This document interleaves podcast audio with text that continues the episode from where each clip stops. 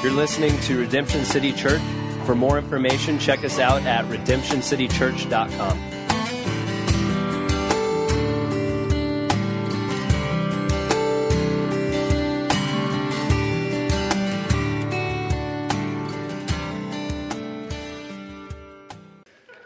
Brilliant. So this morning we are starting our series, Wildfire, which is a series through the book of Acts. Uh, we're not going to go verse for verse, chapter by chapter. Rather, we're going to pick some key themes and uh, some key texts throughout this magnificent book. So, for those of you that are taking notes, this is Wildfire 1, and Not by Might nor by Power is the title of this morning's uh, sermon for us. We need to lay a bit of a foundation as we get to this book of Acts, and uh, just so that we know where we're going and how this all stacks together. Acts is the second book written by Luke. The first one, obviously, is the Gospel of Luke, and the second, the book of Acts. The introduction of Luke serves as an introduction for both books. Uh, Luke 1, verse 1 to 4 says this Many have undertaken to draw up an account of the things that have been fulfilled among us, just as they were handed down to us by those who from the first were eyewitnesses and servants of the word. With this in mind, I myself carefully investigated everything from the beginning. I too decided to write an orderly account for you, most excellent Theophilus. That name's going to be important to us in just a minute. So that you may know the certainty of the things that have been taught. Father, as we approach your word, we ask for your leading, for your guiding, for your teaching, Father. We ask that you would stir us and lift us and encourage us and show us what it is that you want us to see through this series, Father. In Jesus' name, amen. So that's the, that's the introduction. We saw that thing, Theophilus, and then Acts 1 opens with, in my former book, Theophilus. In other words, talking about the Gospel of Luke. So most theologians agree that this is, in essence, a two volume work. In fact, some have gone so far as to say as forming a single continuous work. And it is amazing. If you read Luke, skip John, and go straight to Acts. Um, anyway, if you, if you do that, if you, if you read Luke and then Acts, some of the things that they say about those is it's written in the same literary style, it's written in all of that stuff. But if you do that, it does appear to be one book. It just reads like a single book. And so you can understand why the theologians and the commentators get here. Luke is recognized as a Christian historian, and he says that I took careful notes, I investigated carefully. He's recognized as a diplomat and as a theologian evangelist. The man that both of these books addresses, in Luke, he says, I wrote an orderly account for you, Theophilus. And then in Acts, he says, In my first book, Theophilus, is thought not to be a believer. Now, that's thought, I guess. That's what the commentators and theologians tell us. But we have to understand this. If that is true, Luke goes to dramatic effort to write this Gospel of Luke and in this book of Acts. This is not a note on the back of a napkin at a restaurant to your buddy that you're trying to lead to the Lord, right? This is an extensive work. Luke and then Acts, written to this, what is thought to be this unbeliever. And I want to say that if we get that, then we will get the evangelistic thrust, the evangelistic tone across both of these books. Understand the depth to which uh, Luke goes as he writes these two books to this guy. The book of Acts is seen as a historical account of the work or acts of the Holy Spirit in and through his church. So the Gospel of Luke records what Jesus began to do and teach while in his physical body. The book of Luke is going to show us what Jesus continues to do and teach through his spiritual body, the church. You doing okay? Therefore, Jesus is still the central character of the book, and we simply need to understand that his ministry does not end with the Gospels. You doing all right? All right. Take your word for it. The three of you that acknowledge, I'll take your word. So, like we said, Jesus is the central personality of the book. His death and resurrection spoken about throughout the book. And then, secondly, Acts speaks of the outpouring of the Holy Spirit as prophesied about in the Old Testament. Well, the well quoted text from Acts 2 I'll pour out my spirit on all flesh. Your sons and daughters will prophesy is a direct quotation of Joel chapter 2, verse 28 to 32. We've got to understand this as well. The Holy Spirit is spoken of throughout the Old Testament, simply different phrases and different language, called the Spirit of the Lord in Judges 3, verse 10. The Spirit of the Lord came on him, so he became Israel's judge. Called my Spirit, Zechariah 4, verse 6. We'll come back to this. Zechariah 4, verse 6. So he said to them, This is my word. oh, sorry, this is the word of the Lord, Zerubbabel, not by might, nor by power, but by my spirit, says the Lord. So we can see this Old Testament, New Testament. There's this ongoing thing. We'll learn about. We'll see some stuff in just a minute. So as we look into the first two chapters of the book of Acts, we won't be able to read through them for the sake of time, but we're going to see a pattern here. We can't read more into it than Scripture allows, right? There's some Scripture that is prescriptive. You must be born again. That's prescriptive. There's no, not a whole lot of room for interpretation there. You must be born again, right? Prescriptive. But then there's also scripture that is descriptive. It is describing what happens. And we will get into deep trouble if we, if we make what is descriptive prescriptive. Because otherwise, we've got to read the book of Acts and we've got to say every church everywhere in the world has to operate exactly like this. And that is not the thrust of the book of Acts. Are you doing all right? It's describing and we can learn, but we don't want to put more on it than is in that scripture. Are you doing okay? So let's look at the pattern. Number one, we see a waiting church. We see a waiting church. Acts 2, verse 1 when the day of Pentecost came, they were all together in one place. Suddenly, a sound like the blowing of a violent wind came from heaven and filled the whole house where they were sitting. They saw what seemed to be tongues of fire that separated them and came to rest on each one of them. First little point we need to understand here they were where they were supposed to be right? Acts 1, Jesus says to them, Do not leave Jerusalem, but wait for the gift my Father's going to give you. So they were where they were supposed to be. Now, I never really quite understood this, and maybe it was just because I never went to school a lot. But when we got to Los Angeles and we started to get involved in the American school system, and we would go to the, the, the, the kids when they were much younger the, to their award ceremonies and whatever, I was always fascinated that the biggest award was for attendance. And I'm like, he was where he was supposed to be. Now you're going to give him an award. How? Like, it's like we're going to give the quarterback an award for throwing the ball. That's what you're supposed to do. Does that make sense? It seems like a little bit of a low bar when we're like, okay, just show up and we'll give you an award. But uh, these guys were exactly where they were supposed to be. A couple of points. The waiting that we see here is not a passive waiting. It's not like I'm just going to sit here and chill out and do absolutely nothing and wait for the Lord. This is more like the waiting of a pregnant mother, right? You know you're pregnant.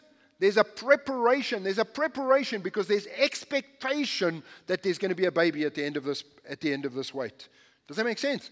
And so there's a whole lot of preparation. There's a whole lot of preparing yourself. And so it's a waiting with expectation. There's a waiting with saying God is going to do something. God is going to give us that gift that He spoke about in Acts 1. And so we are waiting here. We're worshiping, waiting, praying all together, waiting with expectation for what God is going to deliver to us. Are you doing all right? Thirdly, I want to say this we cannot be too prescriptive about how the Holy Spirit would come. I love the language here when it says this like the blowing of a mighty wind. When it says seemed like tongues of fire came to rest on each of them. And so again, it's not this exact description. And we we I think often we can get so caught up in this thing of of paralysis of perfection. And this is where we get that statement from that we've lived by. A little bit of wildfire is better than no fire. And we always say that. If we get caught up in this perfection, then every note, every song, every chord has to be perfect. Every preach has to be perfect. Uh huh. So you all laugh at that. You didn't laugh when I was picking on the musos. It's all right. But, but it is the thing. Listen, I've parented my kids like this. I parented my kids. A little bit of wildfire is better than no fire. And then every now and then, when I'm yelling at Blaze about something, he'll just go, a little bit of wildfire is better than no fire, huh, Dad? Like, if you know me, I don't like you quoting me to me. I like even less you quoting me at me. But it is true. We have to live with this thing. We're not called to perfection.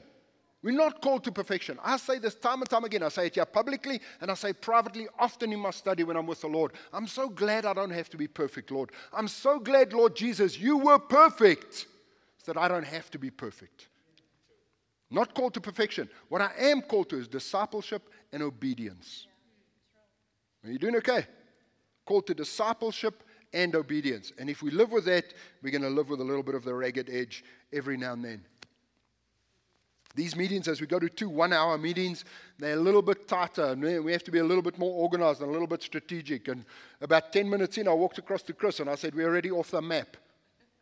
And I'm like, That's good because we make our plans, and I love it when God shows up and wrecks our plan because then we know we're getting His plan, not our plan. And His plan is always going to be better than any plan we can come up with. We're not called to perfection, but discipleship and obedience. People get so afraid of what might happen when the Holy Spirit shows up. Well, what if something weird happens? Well, we can explain that away. We can open our Bible and we can go, well, that was a bit weird, right? Clucking, barking, roaring like lions. I, actually, I've seen it all. I've seen it all. And some of it you do go, well, that was a bit weird. Others of it you go, you know what? God is stirring something here. God is trying to breathe courage into people here. So they start roaring like lions. That's all right. We can explain a little bit of weirdness away, but what we cannot explain away, you cannot open your Bible and explain away a powerless church. That you cannot explain away.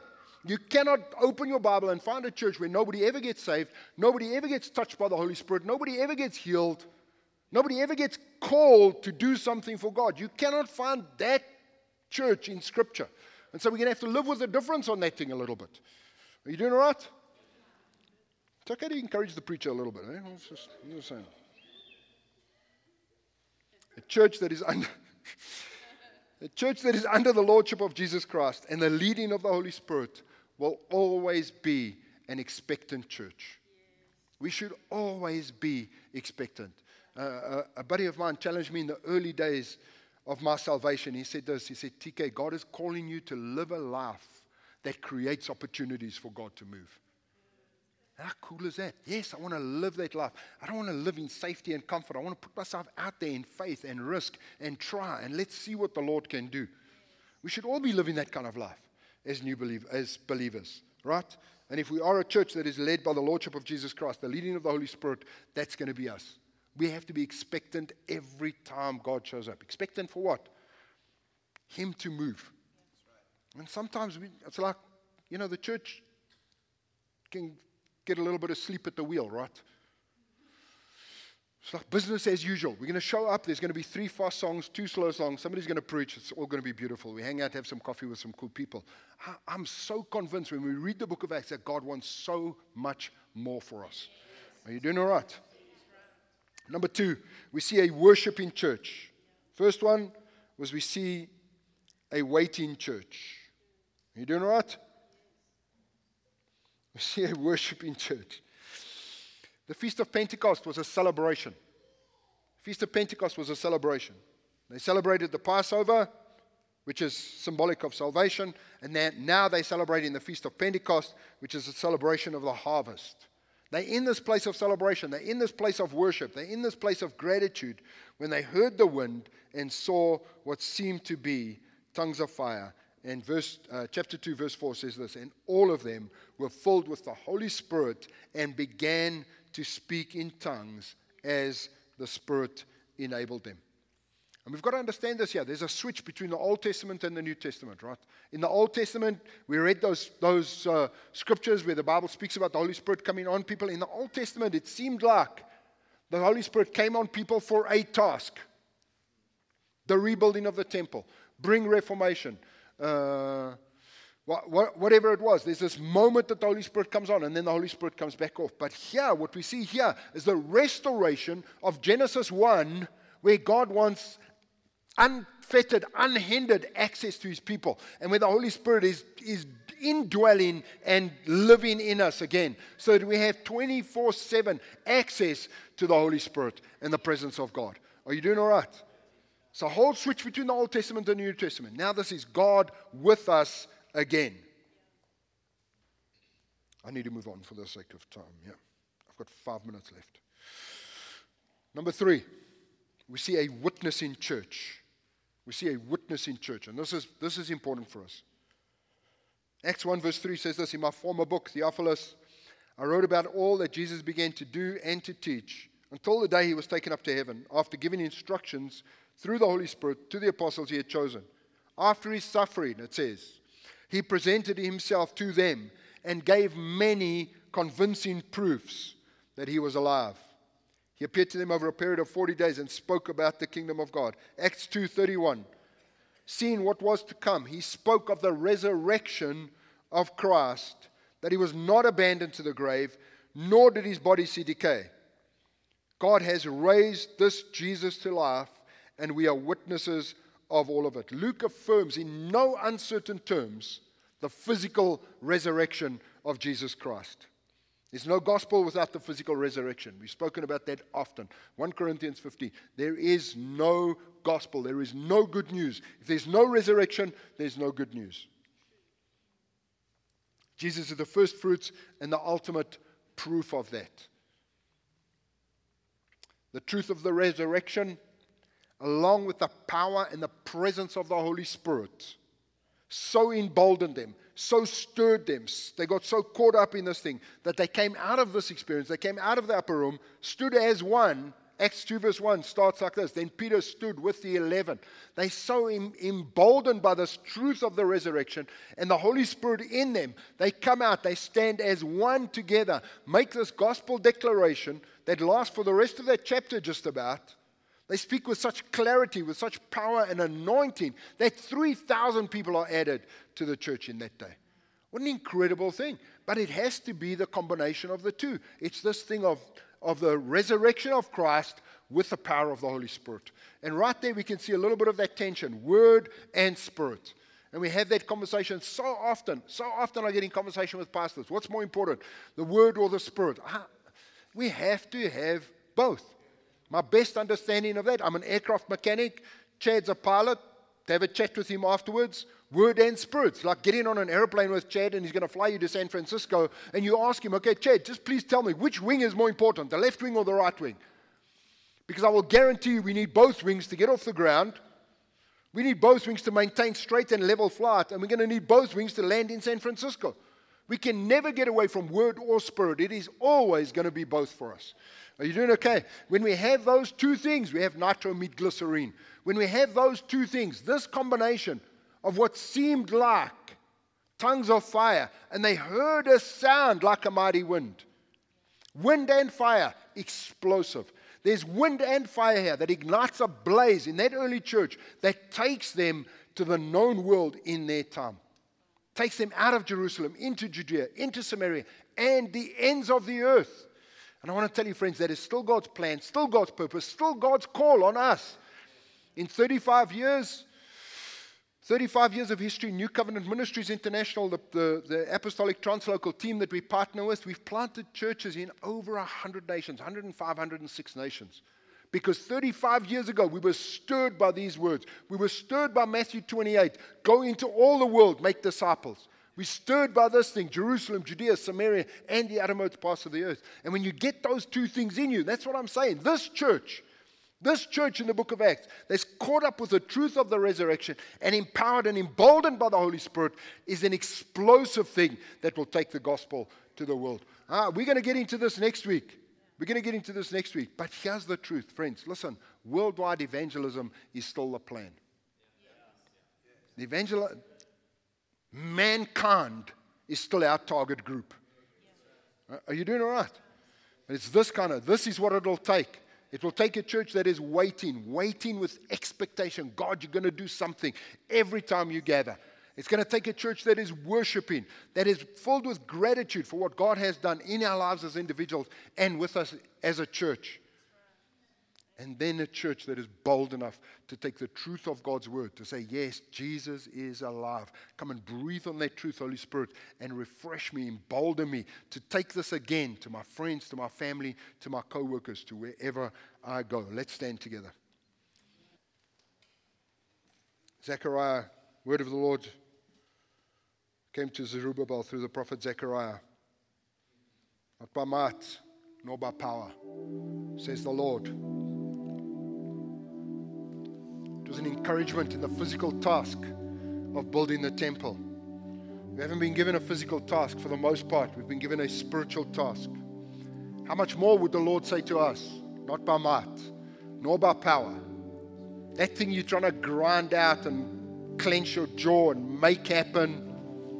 The word of the Lord to you this morning is not by might, nor by power, but by my spirit, says the Lord.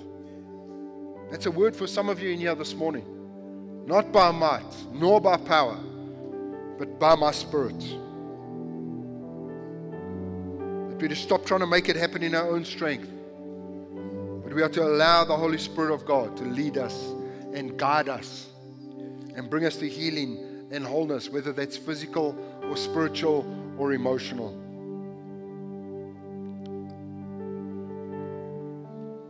by might, nor by power, but by my spirit, says the Lord. If that's you and you this morning, just lift your hands. We want to pray for you just for a minute. Thank you, Father. Thank you, Lord. Father, your word over your sons and daughters this morning is not by might, not by might, nor by power, but by my spirit, says the Lord. Father, would you call and anoint and stir and strengthen and lift up and encourage, Lord, your sons and daughters as you see them respond by faith, Father, raise their hands to say, Yes, Lord. Yes, Lord. Would you stir them and encourage them, Lord? Would you embolden them, Father? Would you embolden them, Father? That thing that's been bugging them for years, Lord, would you break it off them now we ask in Jesus' name. In Jesus' name. In Jesus' name. That thing they've been trusting you for for years, Father. Would you open the floodgates of heaven? Would you open the floodgates of heaven over your sons and your daughters, Lord? Open the floodgates of heaven. Pour that thing out on them, Father. That thing that they've been trusting you for. That unbelieving family member or co worker to create fresh opportunities, Father, fresh boldness, Lord, for us to share the goodness of God and the life of God with them, Father. In Jesus' name. In Jesus' name. We see that as an incredible pattern for the church. Church that was expectant and worshiping and witnessing. I want to say this, friends, even for us as individuals, we can learn from that. We can learn from that. Lift our faith that we're expectant every time we gather, every time we're with somebody. We're expectant. Worshipping is simply about being grateful for what God has done in our lives and what we believe God will do. Just a grateful heart. I love that picture when Jesus broke bread, uh, the five loaves and the two fishes, and fed thousands. It says he looked up to heaven and he gave thanks. I'm convinced it's a key for releasing the presence and the power and miracles in our lives. That we are worshippers, that we are grateful. And then we are ready to witness. We're ready to share the goodness and the love of God with the people God has put around us. Even as individuals, we can learn from this plan and this pattern. Father, we bless your people this morning as we go. Bless them, Lord. Stir them, lift them encourage them, Father, this week. This week, would you make this week, Father, by your Spirit, different from last week, we pray. In Jesus' name. In Jesus' name. Amen. Amen. Amen. Bless you.